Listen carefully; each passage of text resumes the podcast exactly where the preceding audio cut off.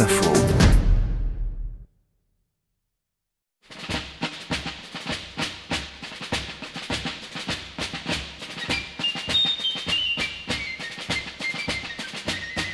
a souvent l'impression que les campagnes actuelles sont bien plus violentes que celles du passé.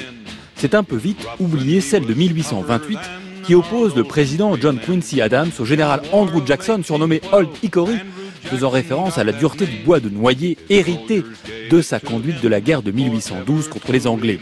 Et titre aussi de la chanson écrite en son honneur et qu'on écoute derrière ma voix.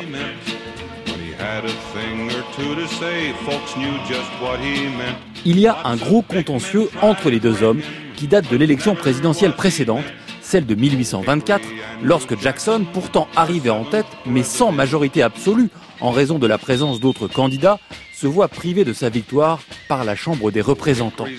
Il est prêt à tout pour prendre sa revanche en 1828 et récupérer son dû, la Maison Blanche.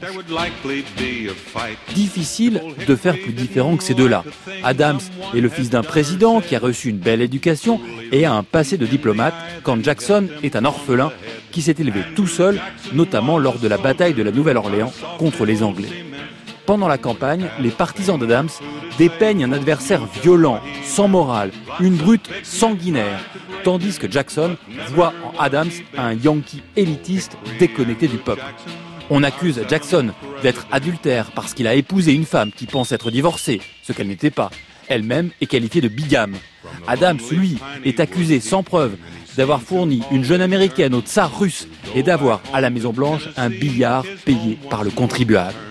Entre les partisans, les insultes pleuvent et les tensions sont telles que lorsque l'homme du peuple, Andrew Jackson, est élu président en 1828 et qu'il se rend à Washington, il ne prend même pas la peine de rencontrer le président Adams, président qui n'assistera pas à l'inauguration de son successeur.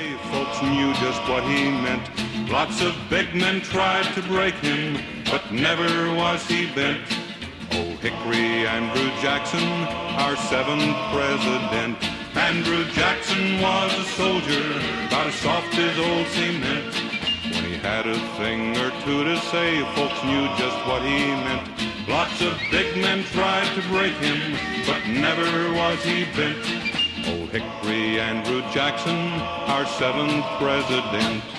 Old Hickory Andrew Jackson, our seventh president.